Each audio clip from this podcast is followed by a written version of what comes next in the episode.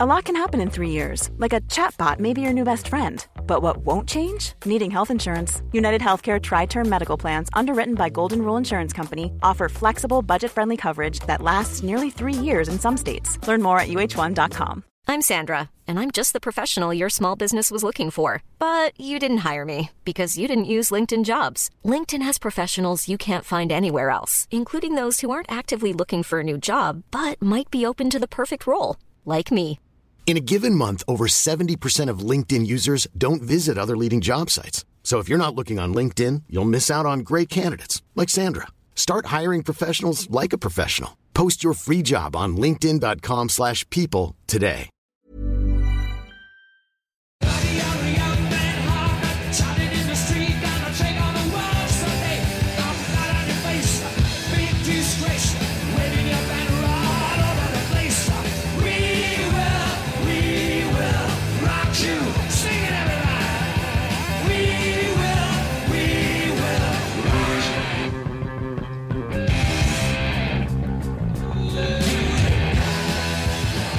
And welcome to the Queen Pod, a podcast all about the incredible rock group Queen. My name is Simon Lupton, and joining me is a man who loves Queen more than love likes to shake all over like a jellyfish. It's Rohan Acharya.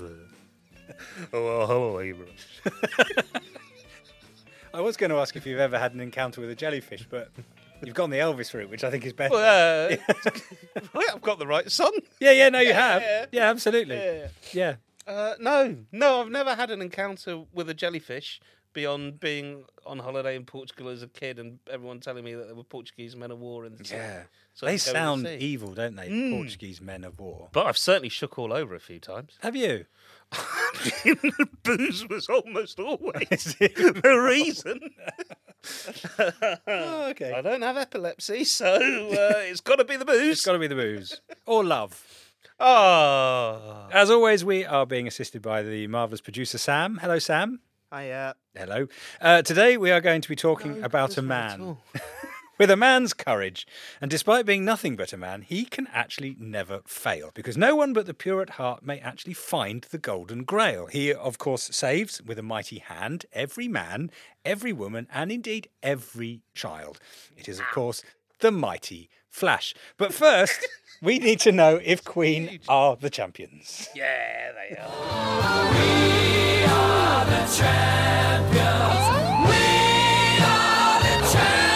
That was very impressive. Okay, this is the part where we get to share a moment where Queen either intentionally or unexpectedly crept into our lives. Ro, has that happened to you this week? Do you know what it has actually? Of course it has. yes. Okay. All right, let me set the scene. so, uh, obviously, in my day job, I do a bit of producing in the Tellylands, and there is a writer performer who got in touch with me recently, asked me to read a script for him. Lovely fella called uh, Alan George Meacham. Okay. Or Meckham, Meckham, I, I might not be pronouncing that right. Lovely fella. Uh, he was one of the Smurfs in the Lost Village. If you're if you're a big Smurf fan, yeah. And somehow in there, he just he went, "Oh, you like Queen, don't you?" And he showed me a picture of his nine-year-old boy Clark wearing like a white and black half and half jacket thing. So ah. this is all he wears now. He's gone absolutely Queen mad. He even sent me like a little video of the guy trying to play like he was this little nine-year-old, and it's the first time he's picked up a guitar. And he's just about worked out how to play "We Will Rock You." It's the sweetest thing ever, actually. I, I think I've sent it to you. Yeah, Could probably yeah, drop in a bit of it. It's so sweet. So, hi, Clark, if you're listening. So hello to Ro. Hello. Get in.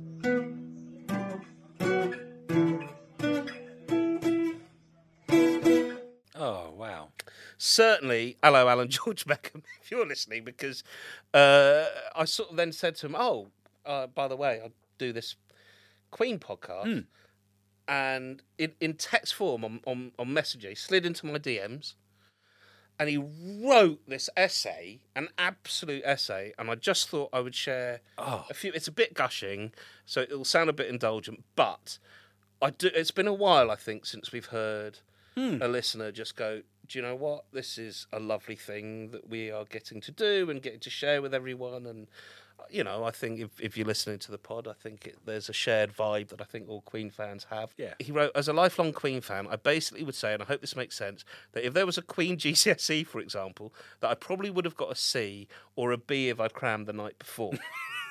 Uh, so I don't hold a candle to you guys who all would get clearly A stars. However, in a mad way, I think this is why I find the Queen Pod so bloody good, right? It's eye opening stuff and stupidly addictive. And being a C student, that's why it works for me.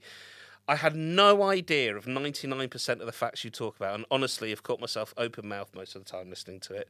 Uh, it's without question the most wholesome podcast I know, and it's great because I wasn't expecting that at all. He just talks about how happy he is that Freddie covers our swears. Yeah.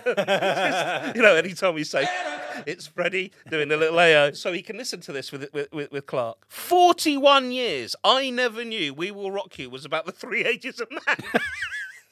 It blew me away when I told Clark. He was saying, "Oh, that's amazing, Dad," etc. And I was like, "I'm 41, mate. This song has been part of my life and our work culture for 41 years, and I nearly crashed my car in an Eastgate shopping centre when I heard that."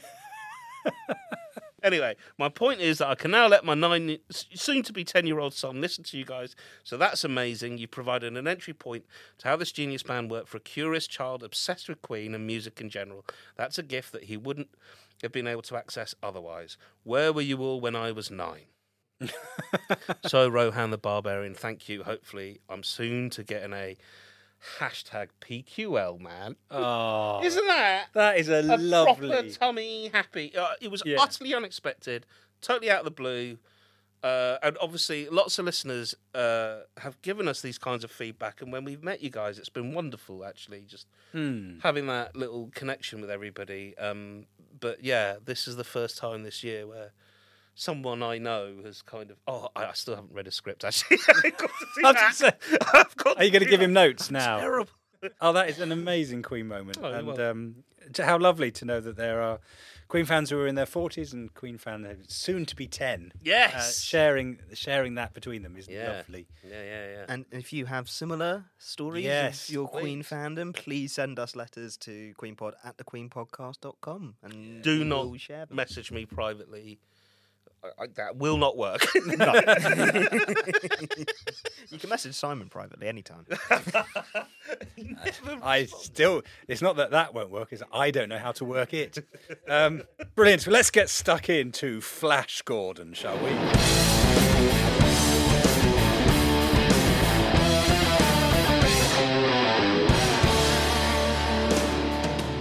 Right, much as we love discussing Queen projects and releases or finding interesting people to interview, nothing beats just sitting down and chatting about Queen music in minute detail. It may now be half a century since the band started sharing their music with the world, but poring over it, reassessing it, and telling everyone why we love it so much never gets old. It's embedded into the DNA of every Queen fan and is the heartbeat of this podcast. And so we are very excited to be doing just that today with a look at Queen's ninth studio album and their first soundtrack album, Flash Gordon. Hey. Yay! Released in the UK on the 8th of December in 1980, it reached number 10 in the UK charts and achieved gold status. The film itself didn't perform particularly well in the US, but played well in Europe and has subsequently gone on to enjoy cult status. If you want to hear a bit more about it, then I can heartily recommend episode 14 from our Greatest Hits mini-pod series, where we discuss the Flash song in great detail, and I also give a pithy summary for context. Um, now, obviously, Ro and I can't be trusted to have this conversation alone, and so I'm delighted to welcome the utterly brilliant comedian that is Michael Legge to the Queen Pod. Hello, Michael. Hey, Michael, how are you? Hi mate? there. That's uh, yeah, I'm good. Good. That's a much better introduction than uh, I, I, I was. I thought was happening right at the beginning. Because as soon as you said as much as we like talking to interesting people, it felt like this week we're going to do something a little different. Oh, it's exciting. yeah, it's the first studio you. album. Uh, oh, you're welcome, man. Well, it's the first studio album uh, that we're actually getting to discuss this year, so we're really excited about that. Uh, normally, it's the QPQ, so it's uh, me, Simon, John, and Suze would be chatting about this, but Suze is super busy doing her Doctor Who spin off stuff. And then when we asked John, he said, I'm not that bothered about Flash, get Michael to do it. because you told him, unbelievably, you told, and I think he's still upset about this. You told him that Flash Gordon is your favourite Queen, Queen album. is it true? Uh, I, I did. I did tell him that, and it and, and it is true. And here's the thing: not only not only have I said that to him, he's actually he actually once introduced me. John introduced me to someone as blah blah blah. This is Michael Legge. His favorite Queen album was Flash Gordon. I didn't believe him when he told me, but it's true. so it took me a while to convince him. Uh, I'm glad that you've just accepted it immediately. Yeah, why? Why wouldn't we? Each Queen fan to their own. Yeah. Absolutely. I mean, there's a night at the opera, Michael. Sure, yeah, and exactly, and that's a really good point. It's uh, like if someone said to me, "Oh, I've not heard of Queen. What's their best album?" I'd go, "Keep the best album to one side for the moment. Here's Sheer Heart Attack. Right, right, right, know? right, right. I gotcha. Work your way up to Flash." It's not objectively the best Queen album. It's your personal favourite Queen album. Yeah, and it's not one I put on, you know, when I'm having a party. So what was your what was your entry point in into Queen? How what album guided you? Was it this one? Well, Sheer Heart Attack's definitely the album that got me into Queen. But keep in mind, I'm I'm of the right age to not sort of. There's no way I wasn't going to be a Queen fan. Queen were everywhere when I was a little kid. I mean, you know, it was it's it was there wasn't much of a choice really. When you're five and you see Queen on TV on Top of the Pops, that, that, that's it. You, that, that's your Yeah. first favorite band, right? That's your first Yeah. band. They are the best. Um, Yeah. But the the first single I ever bought was um, Flash. ah, Yeah, I bought that uh, in a in a little record shop in my hometown of Newtownards, and I love this. I love this song anyway, but I really love the B side, "Football Fight," oh yeah. Mm-hmm. and of course, I went to see the movie, and I, I mean, the movie is bad, but it's enjoyable. but "Football Fight" was my favorite part of the movie. It probably is the best part of the movie, right? Yeah, yeah. Well, do you know what? Actually, producer Sam and I, in preparation for this very pod, we decided to rewatch the movie last night. Now, I hadn't seen it since Christmas a couple of years ago, which I think was an anniversary of release, thirty year anniversary. And it was that thing of a film that was on on BBC One, I think every Easter and every Christmas. Yeah, yeah. And growing up, I would always watch it. And what's interesting is somehow we had a fabulous time last night watching this film. Still, like, Yeah. you can't. I agree with you. You can't say that it stands up and holds up, but it does because its design is nuts and the structure's great. Yeah. and actually, it's really funny and really entertaining. it's fun. and it's never boring. It's never actually boring. Yeah, Yeah. I've got a lot of time for that movie. It's it's definitely it's definitely not boring. That's for sure. It's too garish to be boring. yes, yeah. it's actually yeah, yeah, yeah. hard to look at. You know, um, but but it, you know it's it's hard to look at, and yet you can't turn away like the car crash it is. Oh, I think that's the- like uh, what I noticed last night is every time it cuts away from a scene, it's cutting away on a gag. It's it's it's really quite. Right. I agree with you. It's a little wooden in places, but it knows it is. I don't know. I got time for Flash Gordon. Yeah, and also uh, speaking of wooden, I mean the the hero himself. I don't think he's a great hero. I don't think he did that much. Not with a, hell of a lot of help uh, from men who can fly, by the way. so you know, I don't think he's that brilliant a hero. Also, he's got some issues, doesn't he, Flash Gordon? Like what? wh- What ju- issues has Flash Gordon got? well, right at the beginning of uh, just before football fight, right? Um, he just goes, "Forget it, Ming. Dale's with me." And Dale's like, "I met you twenty minutes ago. What the? what are No, you they get married in an extraordinarily quick amount of time. Those two, Sure, sure, yeah, and he's a bit creepy at the beginning as well. He's like, "Oh, I saw you last." He's night, really but I didn't creepy. To... Yeah, he's a bit creepy. yeah, yeah. By today's standards. Sure, I'd say by any standards, he's a little bit creepy. Really? And you shouldn't say that. To, you shouldn't say that to someone when you're in a confined space in a rocket. I'd say just keep the banter light. Yeah, yeah, you're right. And also, I can't fully trust a man, at least a white man who's that blonde, It does worry me. It's too Aryan for my Sure. taste. Yeah, it's yeah, why I've, yeah, I've got the same yeah, issue with Simon.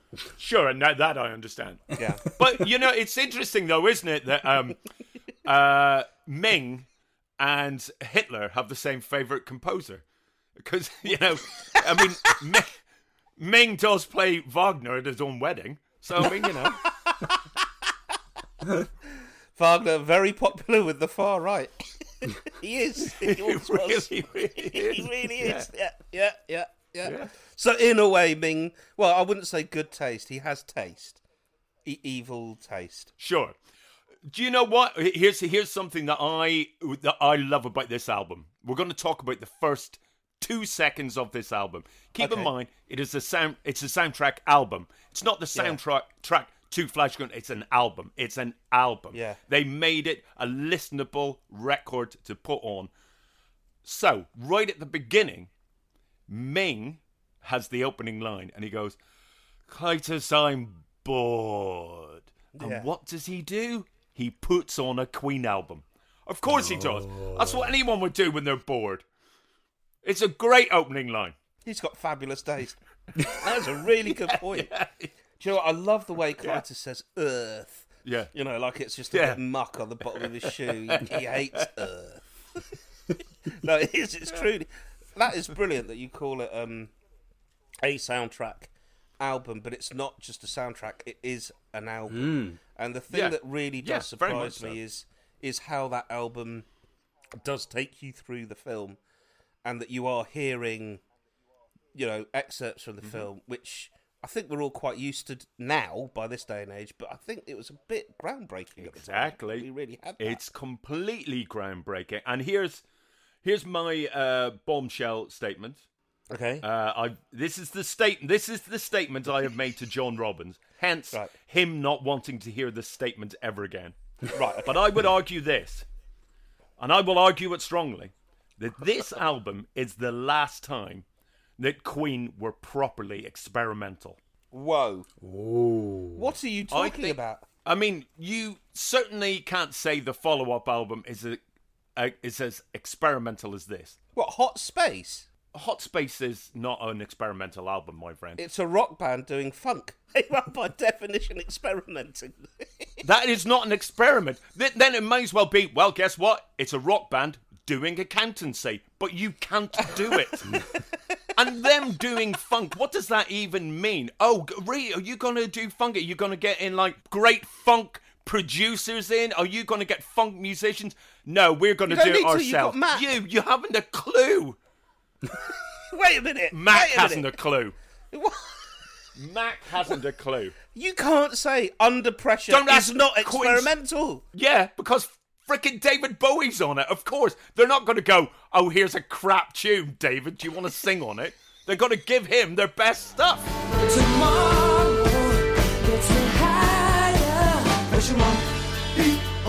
Chipping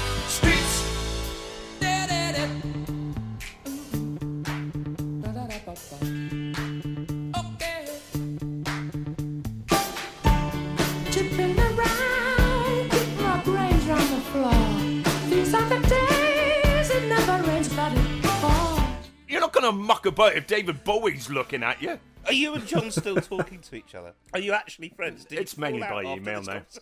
Okay. Through solicitors, yeah. so this is the last experimental album by Queen. I think so. We'll just pretend innuendo never happened. How is innuendo experimental? There's never been a song like it before, and there's never been a song like it. Oh yeah, since. yeah, yeah. You're talking about one song, one song on one It's album. an experimental song. It's not an experiment, though, is it? It was men going, Do you remember Bohemian Rhapsody? Should we do that again? That's what it is. And don't get me wrong, they did it very successfully a second time, which is to be lauded. But it is Okay. nowhere near as experimental as this album. Well, how experimental is Flash Gordon then? It's got one note and it plays it to death. No. It is, well, do you know what? It is a note that was never played by anyone else before. There is no soundtrack album like this. Look at the Trent Reznor soundtrack albums. They all go back to Flash Gordon. It's true. The- Do you know what? I never realised that. not just dialogue, you know, it on the album. Dialogue is used as music in the album. It's phenomenal. The reason we know lines from Flash Gordon, even Gordon's alive, even Yes, that one, yeah, is yeah. because of the soundtrack. It's got nothing to do with the movie. No. It's because the album hit a chord and the movie didn't. Case rested. No, you're right. You're right. Even send War Rocket Ajax to bring back his body. All Of that course, good stuff. Of course, that is a line of a song. It's not a line of a movie. That is a line of a song. It's- We technically sing that. yeah. Also, they listen to their remit, and that's what Queen are brilliant at. Queen are really good when you paint them into a corner. Like they listened to their remit in the seventies whenever they said, "Right, you've got one more album, and if it's not a hit, you're out." And they went, "Oh crap! Well, let's do a night at the opera." It, th- they were painted into a corner and came out with, "Oh, if it's genius of what you want, we'll give you genius."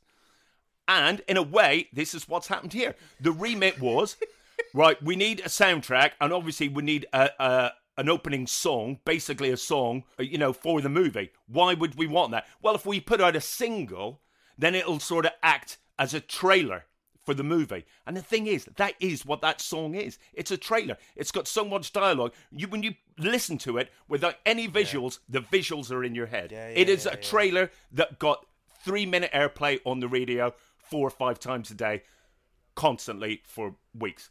And in fact, you sing along when you watch the movie. Like, Yeah. we were doing that last night. For God's sake, strap yourselves down. That- We Exactly. were just joining in because of the soundtrack. You're right. Because we listen to the music more often than we watch. the- Right. It's the most thrilling parts of the movie Yeah, you're when you right. hear Yeah, a yeah, bit they are. from the soundtrack. Well, that and Peter Duncan with his hand in a tree, with the tree beast. Yeah. I mean, it's it's still as I confusing. mean, that's still very tense. it's still as confusing now uh, as it was back then. We got why is Peter Duncan from Blue Peter in a film? what? why You were going to this? say, well, how does it work? Why do they keep sticking their hand in a poison tree with a poison No. beast in it? No, it's why is Peter Duncan? When I was when I was eleven and I saw guess this movie dared. in the cinema, yeah, exactly. Was this one of the dares? Um, and Yeah, Duncan dares. it was just baffling. So it took. It's it's hard to sort of take you out of the believability of Flash Gordon, but weirdly, putting Peter Duncan in really did. It's like, oh my god, I'm even further away from this movie than I already was. But why is he in this film?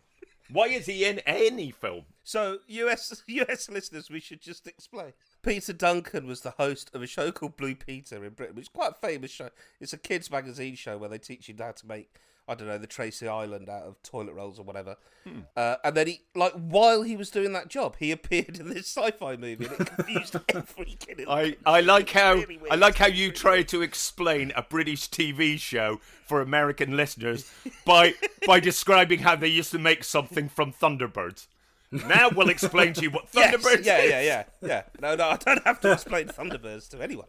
Everyone's seen the Jonathan Frakes movie. Everyone. Sure. knows what it is. Yeah, great movie. Should we? it's a great movie. Thunderbirds are going. Should we actually just have a little bit of that opening? You set it up dialogue? 'Cause, perfectly. uh, Out of all of Flash, like we know how Flash sounds, we all know that. But let's listen to that first minute or so with all the hot hail and all that good stuff. Klytus, I'm bored. What plaything can you offer me today? An obscure body in the SK system, Your Majesty. The inhabitants refer to it as the planet Earth. How peaceful it looks.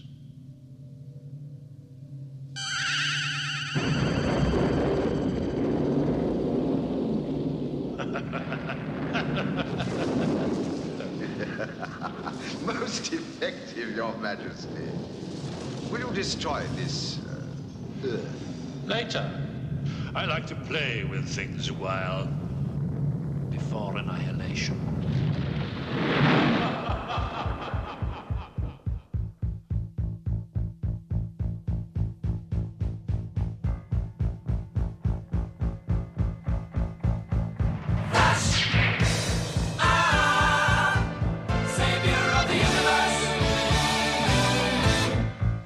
Way to get Peter Wyngarde and Max von Sydow onto a rock album. And Wagner. Oh, and Wagner, yes. He's still to come. But that's a very, very distinctive Queen song, though, isn't it? As soon as it starts, you've got you know the harmonised guitars, you've got the harmony vocals there, hasn't it? It's mm-hmm. there's no mistaking this is Queen. It's got a really unusual presence. In it sort of, in a way, for me, it sits outside of all the big hits of Radio Gaga and you know Bohemian Rhapsody, Killer Queen, and all that good stuff. It just sort of sits slightly outside that because it feels slightly well. That's from a soundtrack. I don't know. It's very unusual in in its existence, It's very odd. but also it's hmm. super famous. Hmm. Like everyone knows it. Like everyone, I feel like as many people know Flash when it turns up as they do when Will Rock You appears. You know what I mean? It's and and does everyone know it's Queen? I think they do. Being used like a lot. That song it is up there with "Bites the Dust" and "Don't Stop Me Now" in just terms of marketing campaigns, films, the amounts it, that song Mm. gets used. for Flash detergent and whatever. Yeah, so it's very in the public consciousness, I guess, from that. Um, but that is because of the song itself. Like, it's just as good as it is. Is that just one single note that they've built an entire song around? Seems like it. I mean, it stops and starts constantly. That song, doesn't it? It's it's Hmm. so it's such a weird hit single, and it is. A, de- it's like you said, it is a Yeah, hit. yeah. It's a huge hit. And actually, you made a really good point. Like it, it is really, really, really well known. And do you know what? Honestly, if you went to see Queen plus Adam Lambert, and what would you honestly really like them to do? Would you, if they decided to drop "We Are the Champions" for Flash? Wouldn't want you? them to do wouldn't you? Wouldn't you secretly be freaking delighted? Go like, "Oh my god, this is amazing!" I'd be relieved. Yeah. Yeah, if you went to see Queen plus Adam Lambert and they just did Queen 2, Flash went home. Brilliant. Amazing gig. Was it Quex that opens with a bit of the hero? The Queen Queen Experience Queen used a bit of the hero the, to open the gig mm. with. I think Michael would have been very happy with that. I'd This is part of your case that you are building that this is the best Queen album. Here is Yeah. I, I the- never said it was the, best. I never if once Adam said Lambert it was the best. sang Flash Gordon. I said it's my favourite. I never once said You it was said the it's your favourite. Right, yeah, got it. Yeah. My dad is my favourite dad. He's not the best dad. not even close. Not even close. But he's No, my no, no. favourite. I am. Yeah.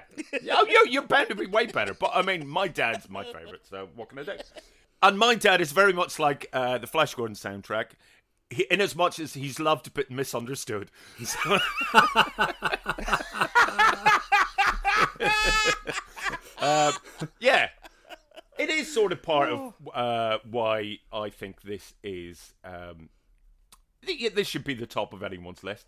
It's it's such a weirdly cut and paste song that that that weirdly does it seems to work smoothly. It's even got another tune in it. Like uh, all of a sudden it stops. Just a man. All that. Do you know what? We don't really know where this. We don't know where the song is ever going. So we'll just throw another song into No. it. Might as well. And then we'll get back to boom, boom, boom, boom, boom, boom, boom. And also, does it have a chorus? Can I ask? Does it have is a verse? Brian I don't know. sings that bit, or is it Freddie? I think it's a bit of both, isn't it? Is it is it the two of them? Because I think I've always assumed it was Freddie, and then last night in the film, I suddenly thought, God, that sounds a bit more like Brian than Fred to me. But I could be wrong. Maybe it was just richer in the mix on the I don't know. video.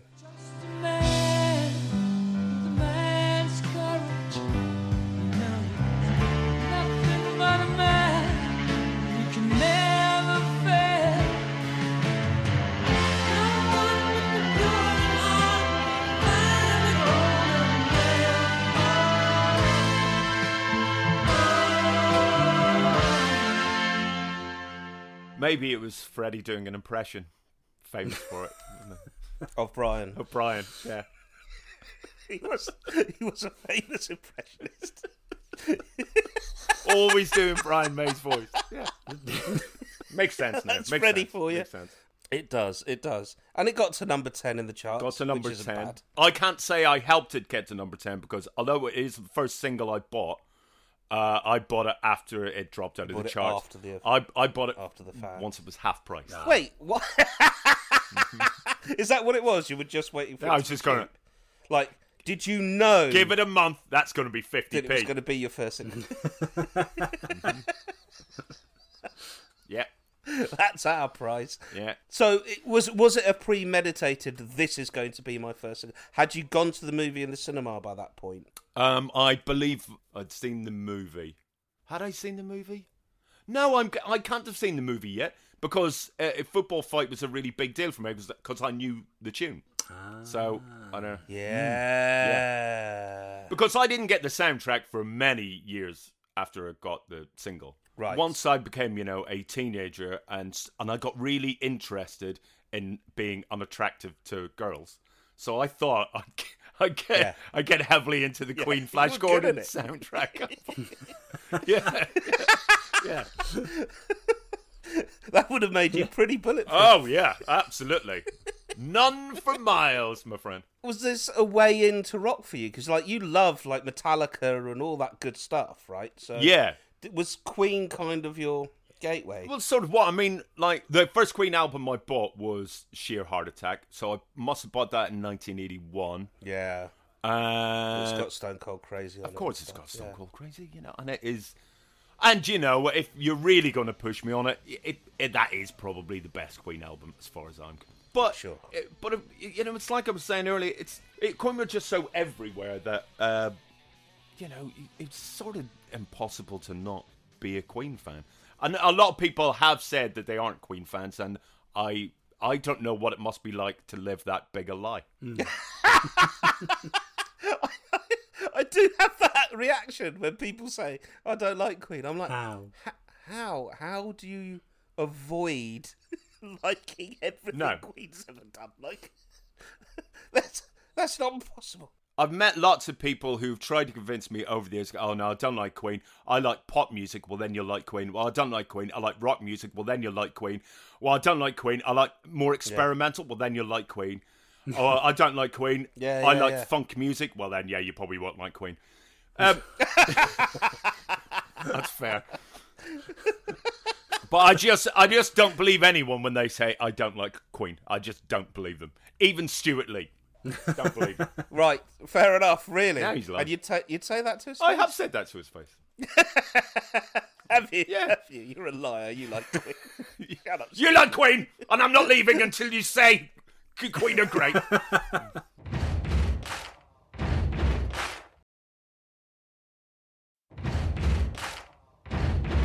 Well, should we listen to some more music? The next yes, up on, please. on the album is a Roger Taylor um, love theme. Uh, well, it's called here "In the Space Capsule," but in brackets, the love theme.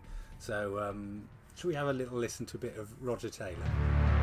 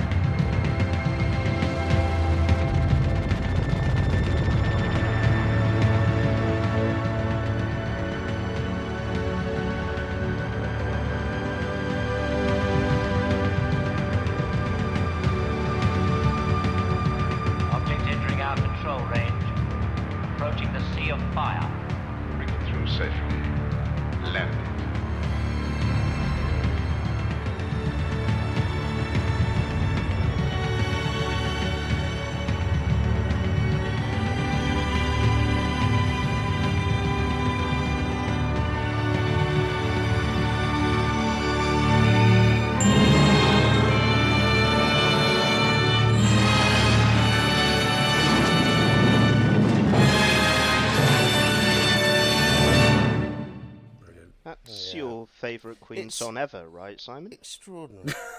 Yeah, I Isn't think it that what probably we is. worked yeah. out on the greatest hits mini series. I think so. I think that's what we. Uh, I think that's Is what it? that's attained. It, I just like. I just love the fact it's almost like you have got two different songs there. You know, you've got the beautiful strings, and yet underneath you've got this really driving, very atmospheric drum beat going on. They should not work together, yet somehow they really, really do. yeah, and there's a real tunefulness to the drums as well. it's it sounds like a Brian Eno song, yeah. a Brian Eno tune. Yeah, yeah. And uh, and then of course when you do look at the credits, you go, oh, this was by Roger Taylor, and that and by that time the drums have happened, and you go, oh yeah, Yeah. that's him, all right. Yeah, yeah, yeah, yeah, yeah, yeah, yeah. Yeah. Those particular themes, those types of sounds are, throughout this album, they're very sci-fi sounds. Those sci-fi sounds you'll find in strains of their other music on other albums. Like, um, you know, there's the, there's the uh, instrumental breakdown and wasn't all worth it. There's uh, the, the, the the sort of instrumental section in uh, Get Down, Make Love. You find all these little sounds do appear in, in their music because they're big sci-fi fans. But here, Unfettered, that piece of music there. I mean, I can't remember what bit of sci-fi it was we were watching, Sam. It was quite recently, but um, the, there was it was also very electronica, Brian Eno type music, and we were like, "Oh, the music for this is fantastic," and we were loving it. I think is it Silo? I can't remember what it was we were watching, but it's got it's got that kind of feel to it. It's like when you suddenly realise Queen invented rap because um, "We Will Rock You" came out way earlier than all rap music. They also invented sci-fi music. As we know it today. Sure. Sure. Obviously, they'd listened to some five, 50s sci-fi stuff and it was standing on all of that. Mm-hmm. But just that really, uh, uh, what's the word for it? Is it atmospheric? There were always albums of it in the 90s, compilation albums of, I can't remember, it, not easy listening. It's something like that. Uh, the word will come to me, but it's got Ambient. that- Ambience, thank you. It's got a really, oh my god, I've, I've like I've just had such an itch scratch there. Thank you, Michael. Uh, yeah, that ambient sound of the uh, uh, on this album is beautiful. It is genuinely, yeah, I do love it. It's true. Well, after that, we get um, Ming's theme, which, to be honest, doesn't have a huge amount going on, uh, but a lot of talking. Yeah. That was a, a Freddie uh, composition. And then following that was The Ring, um, the hypnotic seduction of Dale. Now, Michael, you touched on this earlier. There's a lot to unpack here, isn't there? Basically, on how Dale is treated in this movie, that perhaps doesn't Yeah. doesn't hold up in the 21st century. And and Ming attempting to seduce her with his ring is perhaps up there. In, uh, in, in I'd say that that's perhaps- dodgy. He's a dodgy guy. But but straight after Yeah. that is the football fight, which is a quality Yes. Track by any standards on any album, I would say. So let's let's have a little listen and then and then Let's dissect. just hear it straight away.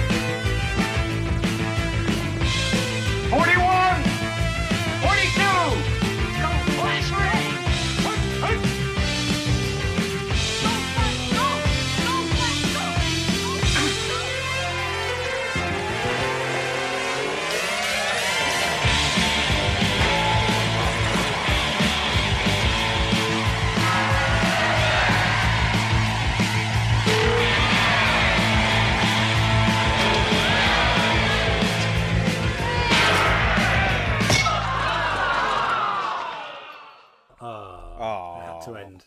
God, Zarkov, why did you not flash out with an egg? See, I think this is um, a, a, a big argument against this album that I, I hear a lot. So, well, there's no Freddie on it, so I don't really like it. There's no Freddie. But I, th- I can hear Freddie throughout the entire album. And even before I heard the demo of uh, Football Fight, it, sound, it sounds like a Freddie tune. Like, if you do Yeah. listen to the demo and you hear it, Yeah. his piano playing, you go, do you know, I never really thought Freddie had a distinctive piano sound, but he absolutely, definitely does.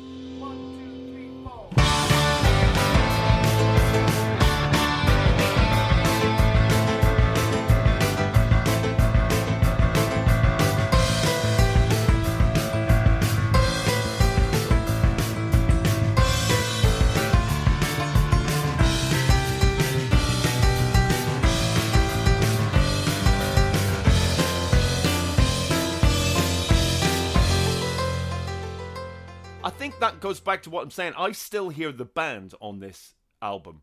That's why it to me it's a soundtrack album and not just a soundtrack. It's I can hear the band working, and I only hear the band working in fragmented form pretty much from this album uh, after this album onwards. Right, so for you, it's very cohesive here. I think so. I've got two big things with um, football fight. The one is the band m- made me want to start a band at school, and of course I had to be the lead singer. And so, in order to be the lead singer, I'd have to learn the keyboard, like Freddie. So my campaign began to get piano lessons with off my family and all the rest of it. And it all started very, very early, where I convinced them to give me a tiny little Casio keyboard for Christmas, and I figured out how uh, myself how to play Football Fight. That is the first thing I did on it, and it's because it's got that Casio sound. It sounded exactly like it. Yeah. For me, this song and Vultan's theme from uh, Attack of the Hawkmen. Freddie wrote both of those, the Football Fight and Vultan's theme, and they are for me the best two tracks on this album. Like I love them. The melodies are amazing. Yeah. I, they're, they're perfect. Like when I was a kid, they were perfect to hum along while you, I was playing with my action figures or whatever. Th- They are absolutely brilliant. And in, I'm going to say something a tiny bit controversial here. On all the other albums at that age, Freddie wasn't necessarily my favourite uh, songwriter on those albums um, at the time. Now, obviously, huge amount of respect. for this mad amount of output and how brilliant it was. Mhm. But I was always interested in what Roger was doing, particularly. Um, also, Brian was doing a lot of the rock stuff, so I wasn't as you know, like you know, yeah, I'd be more into Put Out the Fire and Dancer on Hot Space than I would be on Say Life Is Real. That, that's a really easy example of it. Um, or on the game, uh, which was just before the Flash album, I was less enamoured with Play the Game, more enamoured with Dragon Attack, right? So it wasn't like like I loved all four of them, and obviously Freddie was very special. But in terms of songwriting, I'd almost slightly hate him a little bit compared to the others. Whereas on this album, I was like, Fred, yeah, I know. Freddie was the one I loved. I was like, this is, I can't wait for Freddie to come in on this album. Very, very much. He, for me, he's written the best tracks here. So there we are. Hmm. Are you waiting for an argument? Because no one's going to argue with you on this. This is it I seems know, like I a mean- pause, ready, ready for us to lay in. No, No, I- I'm no, quite we're, s- we're, we're Yeah. happy with that. Okay, Yeah. fine. Good. Yeah, no. we can move on. Great. That's football fight. Um, we get uh, in the death cell is the next one, which is a, a reprise of uh, the love theme, which we heard Sure. earlier from Roger. Um, and the next track is very short. It's the execution of Flash, but it's worthy of playing because it is it is Mr. Deacon's contribution to this side. So I think we can't just gloss over it, can we? We No. have to have a bit of Deaky. Yeah. So let's have a little bit of. Um, I love out of all the tracks, he's he just gets Flash being executed to play with.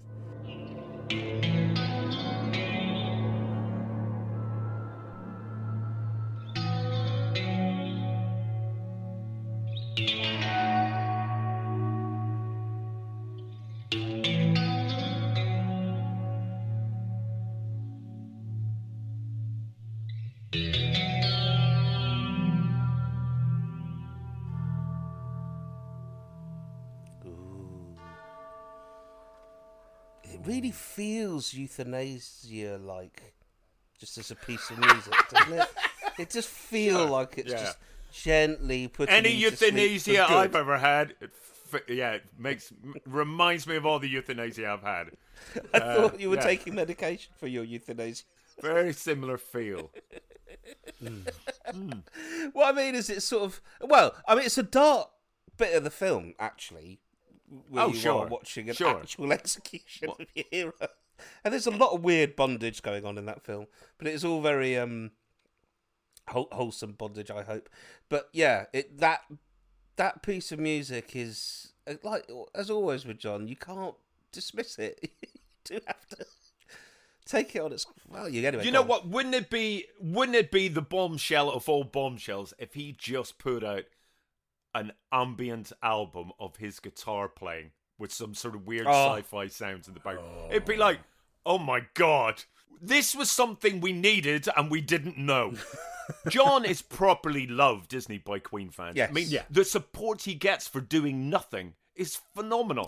it's like we may as well be che- cheering him on. Do nothing, John. Do the stay at home. Put your What feet up, he does mate. nothing. Like, He does loads. like what? Like he plays the bass and comes up with the most amazing bass lines in the history of rock and roll. He's written No, some I'm of the talking about now. I'm Oh. talking about now, not Oh, in what the now, in the present? Yeah, I think there's a palpable love for him to do that. For him to do To do nothing, nothing. Yeah, would fill be- the O2 time right. after time after time. We You're would right. go and see him sit on a sofa and reading, and we would cheer it. we would all go to the O2 to gather for him Yeah. not to be there. Yeah. We would just gather him- with an empty for him- stage for two hours. Yeah. That While he's something- scrolling on Netflix, we're doing the Radio Gaga thing with our arms. you know. Yeah. Yeah, you're right. I think. Yeah. I think the decision that he took to step away was uh, obviously his and personal, but it has had a powerful impact Sure. because, of course, you you tend to I love think what you miss the most, and of course, he's as unavailable as, as as Freddie is now. So yeah, I think there is, and also a huge amount of respect for him making that choice because it's not an easy choice to make. I don't think. Completely. but um, yeah, you're right. That is a very very good point. I don't know. I mean, John uh, Deacon is here, and he has. Uh, yeah, it's a lovely bit of music. It's great. I think he did this one, and I think he did another. Did he do one on the? Yeah, he did the sort of arboreal little thing. They're very gentle themes. They're very subtle. They're very much what I consider Hmm. closer to a movie soundtrack type of music. I'd say so. Um, And what's interesting is when you're watching the film, like when you listen to the album, all of these pieces of music are quite nuts and quite bold, or, or dis- at least distinctive in their own way. And yet, when you're watching the film, they fold into the film very seamlessly. They are part of the movie, and that is quite remarkable. That given given they'd never scored a film before, that they've worked that out. I think this was sort of a labour of love for Brian, wasn't it, Simon? More than ever, because they were so busy. The on- album was, yeah. Yeah, he's so he's sort of slightly in charge of the project, but Yeah. But like I say, I mean, it all goes back to it's still to me. It it still sounds like a band. So I guess when I say uh, this is my favorite album, what I mean is it is the album I seem to defend the most. Yeah, that's yeah. probably closer to the truth. How Um, often do you listen? Oh, it's not it? really a Queen album. Yes, it is. Yes, it is a Queen album. Their names on the cover. They wouldn't have done that if it wasn't theirs. Yeah. It is a Queen album. But you're right. Uh, it it seems to be Brian's Queen album. there is an interesting thing. So Simon revealed to us that one of the things that Jim Beach uh, established is if you've got a compilation album like Now 26 or whatever that you want to release and you want a Queen song on it, he'll let you have it as long as it's the first song on the album. And Sam and I noticed that the very first credit that comes up at the entire uh, at the end of the film is music written and performed by Queen. There you go. Yeah. First credit on the uh, uh, up there, you know. I don't know if that was traditional in the 80s, but nowadays, like, I don't think it was because you're used to seeing all the soundtrack and stuff at the end of the Yeah. credits, Yeah. and it is Yeah. right there at the very first line above second AD or whatever. And there's no list of songs at the back end of the credits either. Like that is the music. Obviously, uh, there was a uh, uh, who's the guy who did the score? Was it um, Howard Blake. Howard Blake, um, and a lot of his stuff again folds into what they're doing, but it is them. It is theirs. So you keep saying that you have to defend the album a lot. Do you listen to the album a lot? Here's the thing. I'm a big sucker for a playlist. I love a playlist. Yeah. But I've got genius playlists on my phone that basically, like, my top 100 songs ever played. Uh, but then I've got, like, here's my top 10 Bob Dylan songs ever played. Here's my top Right. 10, uh, you know, uh, Iron Maiden songs ever played. And of course, I've got top, I've got a top 20 Queen. Okay. And there are three tracks from the Flash Gordon soundtrack. Wow. On there. N- none of which are Flash. So all I'm saying is, yeah, I do. That's proper. That's Yes, legit. I do listen. So I'm going to guess what those three tracks are. Okay. I'm going to guess I'd at love you to. football fight, Yeah, that's definitely football fight, uh, the hero, Yep, that is and definitely. then uh, that's you're right. Yeah, yeah. I would have gone for Vultan's theme, but I'm going to switch and go for the wedding march by Richard Wagner, based on the bridal chorus, because you won't shut up about it. Do you know what? I I can listen to that Wagner all day long. uh, no, it's um, it's in in the space uh, capsule. So Oh, it is beautiful. It is genuinely Yeah, a it bit- great. beautiful piece of music. It is great. It is. It is. It really is. Yeah. It's a very, very Yeah. special thing. Yeah. So, so t- a long answer to a very short question. Do you listen to this? The answer is yes. If I were to say to you, it still feels like a soundtrack album, not a band's album, or at least this half of it does. Hmm. Why am I wrong? Well, you're not necessarily strictly wrong, but I would say, d- why can't it be both? Okay. Uh, and to me, th- they are they are doing a soundtrack, but it is a band doing a soundtrack. The only member of the band that I think doesn't necessarily sound like themselves is John Deacon, but he comes out of it brilliantly because he sounds so unlike him mm. that it's stunning to listen to. Yeah. It's all of a sudden, you know, just hearing John Deacon play guitar is is already really interesting and thrilling, and and that's the Queen that I know and love. The Queen that go, well, one of us needs to do something different, Yeah, yeah. and that's the Queen that I love. And and uh, so yeah, it's a soundtrack album. Of course, it's a soundtrack, but that is a band. That is the band that I love doing what I love. Okay, but the thing is, like you take Highlander a few years later, 1986. I don't want to take Highlander. What? Because it's inconvenient to your argument. because a kind of magic is a That's one of the reasons. album. well, that is a Queen album where a lot of the music was used on the Highlander, fi- and also uh, includes some excerpts of the movie dialog But it it's closer to what I'd consider a Queen album than say Flash, which really does feel like a soundtrack album. And yet, I'm with you. I consider it to be one of the 15 studio albums. I just do. Mm. I, I mean, I, put it this way: your argument falls flat to me because this is legitimately a much better Queen album than a Kind of Magic. It absolutely is. One, it is it is far superior. Yes, it doesn't have Princess of, of the Universe on it, which Exactly. is a, a great song. But my God, it's there's a lot of drivel on that album, and there's What? no, there is zero drivel on the Flash Gordon soundtrack. There is no fat on a kind of magic. One vision, Stone Cold. The only the only track that I sort of am a little bit over by this point, and I'll get cancelled for saying it, is probably Who Wants to Live Forever. But from that moment on, on side B, it is all rock and roll, man. Don't lose your head. Give me the prize. Sorry, give me the prize. Don't lose your Terrible. head. And and Give me the prize is good. Don't lose your head is badass. It's Joan Armatrading on it for goodness sake. Don't lose your head is bad. Unbelievable. Um, I adore Don't Lose Your Head. It's one of my favourite tracks on the album. Whoa! It's a good job that we're not here in person. I mean, it's it's. I tell you one thing. Um, it's a good job we didn't bring up the miracle. That's all I'm saying. Right, we're going to move on at that point. Absolutely move on. I've never seen Simon react quicker to anything. That is lighting the blue touch paper right there, Michael. well, look, um, can we come back next week and dis- discuss the other half of this album? Well, we do have to do a little bit of uh, Queen de la Queen. Oh, we do. You're right. Yes. Good reminder. Made in heaven, made in heaven. Our tradition, Michael, is is that on I each like half of a studio album, we will then select what our personal favourite track on that side of the album is, and then we uh, we see which one wins. we have a Spotify playlist. You can find it on Spotify. I think Yeah. some listeners have made one on Apple Music and stuff as well, but of the Queen de la Queen, and you can see all the songs that have made it. Yeah. Mm. so far. So side A takes you from Flash's three theme all the way down to the Kiss. Uh, so yeah, out of Flash's theme, Space Capsule, Ming's theme, The Ring, Football Fight, In the Death Cell, Execution of Flash, and the Kiss.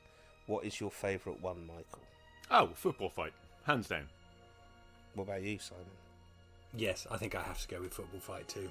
Do you know what? I'm going with Football Fight. What about you, Sam? Oh, no one wants to know what I No, think. no one Uh, does. Let's no, move you're on. right. It's Football clearly Fight as Football well. Fight. It is Okay, Football so it's unanimously Football Fight. There was no drama in that. No, There was literally no tension in that. Football Fight is probably the best song that Freddie Mercury ever wrote. Sorry. Sure. and yeah, what what's extraordinary about this, and like that we love that track. It's it's just a really cool melody. It's just achingly cool, but it's sort of silly, like in a childish way. It's also there's a silliness to it, but it works for a little action sequence. How's that happened? How have we all gone? Yeah, football fight, please. for all those reasons, it just absolutely works. Yeah. And actually, it stands away from the film. You don't have to have seen the film to just enjoy it as a great track. So that's what we think Adam Lambert plus Queen should be doing. Queen plus Adam Lambert should be doing on the next tour Yeah. uh, is. Do you know what? Actually, I bet Adam could blitz it on vocals. What, just saying Just- just maybe singing should it. execute their traitor. their trainers. So right. I didn't even think of that. Yeah. he has to. He just has to do all the movie dialogue. yeah. And then Go, Roger hits him with an egg. and the whole crowd goes, "Oh, Uh, yes, that's at the end. Everyone's oh. oh, it's perfect." Brilliant. Oh my god, that's been fun. More fun than I thought it was going to be. Yeah. Well, let's do it again next time. For All now, right, then. though, Michael, thank you so much for joining Thank us. you, buddy. And um, Thank you. Thank you. That was good fun. so you've got that to look forward to next week with more chat on the second half of Flash. But for now, let's see if we can play a game. Play the game, play the game, play the game. It's time to play the game. Sam, what have you got for us this week?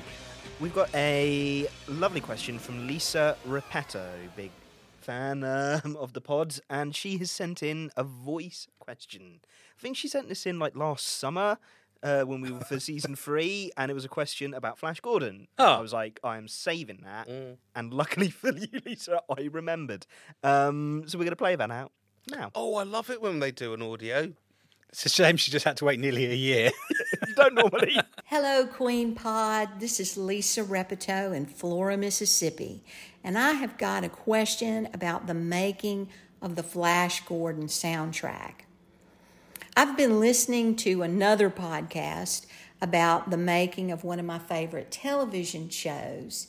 And on a recent episode, one of the composers that worked on the show over the years talked about his process. Part of that process included something called a spotting session, he, where he would sit down with the director or other members of the production team. They would watch the film that had been completed of the episode and discuss where music needed to go, how long it needed to be, you know, all of those types of things. And it occurred to me that they must have done something like that with regard to the um, Flash Gordon soundtrack. But I know this was a very, very busy time for Queen, and I'm just wondering logistically, how did they manage that? Great to hear from Mississippi. Yes, That's what we like. Delicious voice. you Oh, Lisa. thank you so, and how lovely to have it recorded. So yes, Mm. please, other people who want to send us questions, that's how it's done. Yeah, yeah, yeah. We'll totally prioritise them. One year. Um, yeah, we'll try. We'll try quicker. I mean, it's, it's it is a good question, and um, I think we might have touched on this a little bit when we talked about the game because um, it is really quite remarkable how Queen fitted this in, really, because it was a phenomenally busy time for them. Um, they were approached by the film's producer Dino De Laurentiis, um, and both Brian and Roger sort of responded really keenly to it because they were fans of the comic strip. So they were like, "Yes, we want to be part of this." Um, and so they ended up recording it wa- at the same time as they were working on the game. So they were essentially And making putting together greatest hits. yeah, and Greatest Hits was happening at the same yeah as well. So it was all a big. There was a lot Yeah. going on. Um, so a lot of Flash was sort of done at Musicland in Munich Mm. uh, with Mack, as well as at Townhouse in London. But from the outset, the band were very excited by the fact that the movie wasn't about music. Um, so it wasn't like, for example, Tommy had happened with the Who, which was a, a musical Mm. Or a hard day's night. Exactly. yeah. They were they were movies about music that the music sort of just became part of. So asking a a band to Mm. provide movie soundtrack music was very rare, Mm. um, and so they were they were excited by that challenge. And you know what Mm. Queen like? They like Mm. to be first. They Mm. like to be innovative in that respect. So that's what really got them going. And so they thought this as a, was an opportunity too good to miss. Um, ultimately, I think it was apparent that the band had taken on a lot, um, trying to do this and record the game, and as you say, greatest hits as well. Um, so it became Brian May's baby uh, Mm. as it progressed. Um, so the others got more and more involved on the game to keep that on track. Mm. Uh, Brian stuck with Flash uh, to see it through. Um, it, it was him that insisted on getting snippets of the dialogue to weave into the music um, to go on the album. Wow. Um, to be an integral part of that. Um, this They're wasn't going so to be well placed as I well. know It just works so well, Yeah. doesn't it? And you know, it wasn't going to just be a soundtrack album, but it was going to be a proper Queen album, Yeah. as well. So it's going to Yeah. take you on a journey like all Queen albums uh, do. I do recall Brian saying that when he heard the music, Dino De Laurentiis didn't like it, said Queen were ruining his movie. um, but by that point, the director Mike Hodges was really into it Mm. and um, sort of fought for it. And the rest, as they say, is history. Mm, um, mm. But yeah, it's an incredible achievement. Yeah, so to Lisa's point about spotting, the spotting Mm. process is sitting down. Generally, the director will sit down with the composer and, and look through the entire film and go, oh, "We need, oh, we need an emotional moment here. Yeah. We need a loud moment here. We need an angry moment here. All those kinds of things is what spotting is." And I don't think they ever got to do that because, from what I've seen, they only ever got to see about twenty minutes of the film before they went off and used that to inspire them to write all of the music. Whereas for Highlander, they saw the whole film and then went off and write some songs, I think. But Yeah. um, for, for Flash, I think they only saw a bit of it. But of course, Howard Blake was doing the score Mm. on it, so that spotting element probably would have been done By with him. Howard Blake t- to an extent, and I'm sure that he and Brian would have had a lot of conversations. Yeah, of, sure. Actually, can this fit into this bit this way and this bit this way? And I imagine that as the process went on, Brian would be seeing more and more of the film. To, Yeah, because you've got tracks like The Execution, which is only about like 50 seconds long. Yeah. So that is specifically a type of a piece of music to fit a scene. Yeah. But I think songs like, you know, the battle theme, for example, Yes. you know, bits of music in their own right that Yes. just worked with Yeah, yeah, and then became the hero and stuff. Um, you know, but also I'm always surprised by how much on this album wasn't written by, like Freddie wrote a lot. Yeah, on the, yeah. on this, right? And um, I always forget that he wrote Ming's theme, you know, things like that, um, which you just sort of assume Brian had done, but no, you know. And actually, my favourite bit of music on the albums, which I've already discussed, is um, Football Fight. Oh, it's so cool, and that's all Freddie. Yeah, no, it's it's a very very good question. Yes, thank well you for done. that. Thank and, you, um, Suzanne Repetto, yeah, and, and how nice to have a question that's relevant to what we've been talking about. Exactly. It's, like, it's almost like that was planned. of course, thank you, Sam, and thank you, Ro. You're very welcome. And thank you for do it listening, and be back with us next time. Yay! Yay! See you soon. Bye.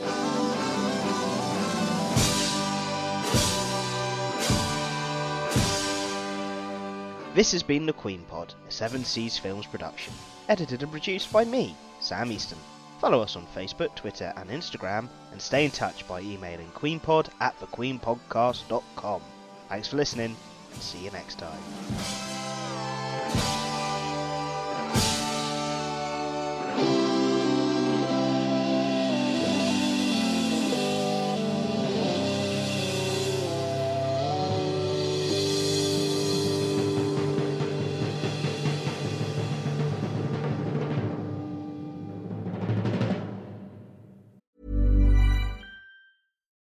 Deserves the best, and there's no better place to shop for Mother's Day than Whole Foods Market. They're your destination for unbeatable savings, from premium gifts to show-stopping flowers and irresistible desserts. Start by saving 33% with Prime on all body care and candles. Then get a 15-stem bunch of tulips for just $9.99 each with Prime. Round out Mom's menu with festive rosé, irresistible berry chantilly cake, and more special treats. Come celebrate Mother's Day at Whole Foods Market. Hi, I'm Daniel, founder of Pretty Litter. Did you know cats tend to hide symptoms of sickness and pain? I learned this the hard way after losing my cat, Gingy. So I created Pretty Litter, a health monitoring litter that helps detect early signs of illness by changing colors, saving you money and potentially your cat's life. Pretty Litter is veterinarian developed, and it's the easiest way to keep tabs on your fur baby's health right at home. Go to prettylitter.com and use code ACAST for 20% off your first order and a free cat toy. Terms and conditions apply. See site for details.